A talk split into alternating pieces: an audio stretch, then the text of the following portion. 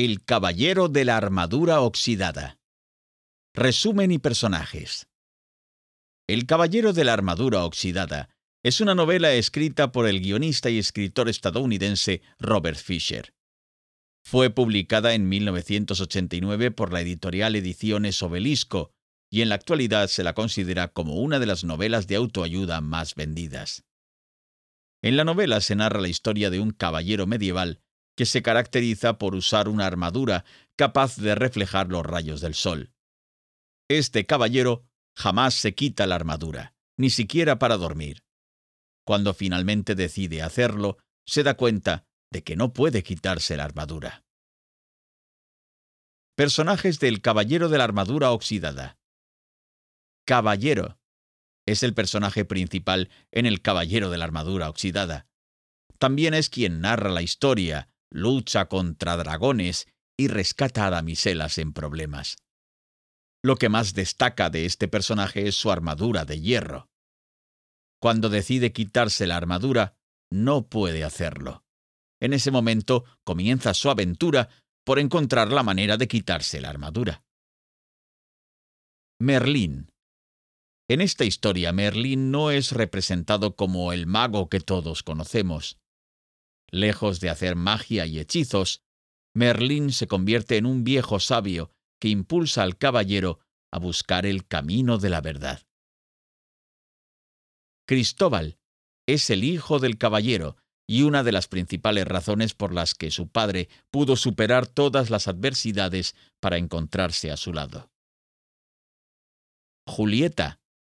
Ella es la madre de Cristóbal y la esposa del caballero debido a que su marido siempre utiliza la armadura, le amenaza con abandonarlo si no se la quita.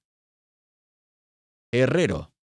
Un personaje secundario que vive en el mismo pueblo donde habita el caballero. Es la persona a la que acude el caballero para quitarse su armadura oxidada. Dragón. Este dragón es conocido como miedo y duda.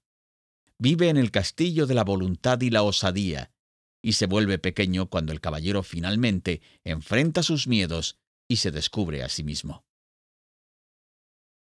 Resumen del Caballero de la Armadura Oxidada. En el Caballero de la Armadura Oxidada conocemos a un caballero obsesionado con su armadura, al punto que nunca se la quitaba.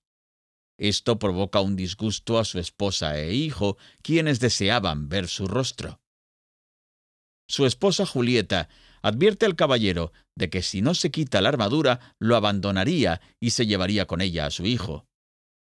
Ante esto, el caballero acepta quitarse la armadura, pero por alguna razón le fue imposible hacerlo. Busca ayuda con el herrero del castillo, quien tampoco logra hacer nada. Es entonces cuando decide ir en busca de ayuda y en el bosque encuentra a un hombre llamado Merlín.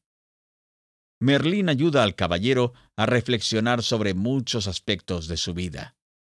También le dice que para quitarse la armadura y regresar con su familia, tiene que caminar por el sendero de la verdad. Este caballero pasa varios días buscando el sendero, pero nunca logra verlo. Merlín le dice que ese sendero se encuentra más allá de sus ojos. Para llegar a ese sendero, el caballero debe atravesar el castillo del silencio, el castillo del conocimiento y el castillo de la voluntad y la osadía. Merlín advierte al caballero que no debe viajar con su caballo. Emprende el viaje en compañía únicamente de una paloma y una ardilla. En el primer castillo, el caballero encuentra una habitación donde reflexiona sobre muchos aspectos de su vida.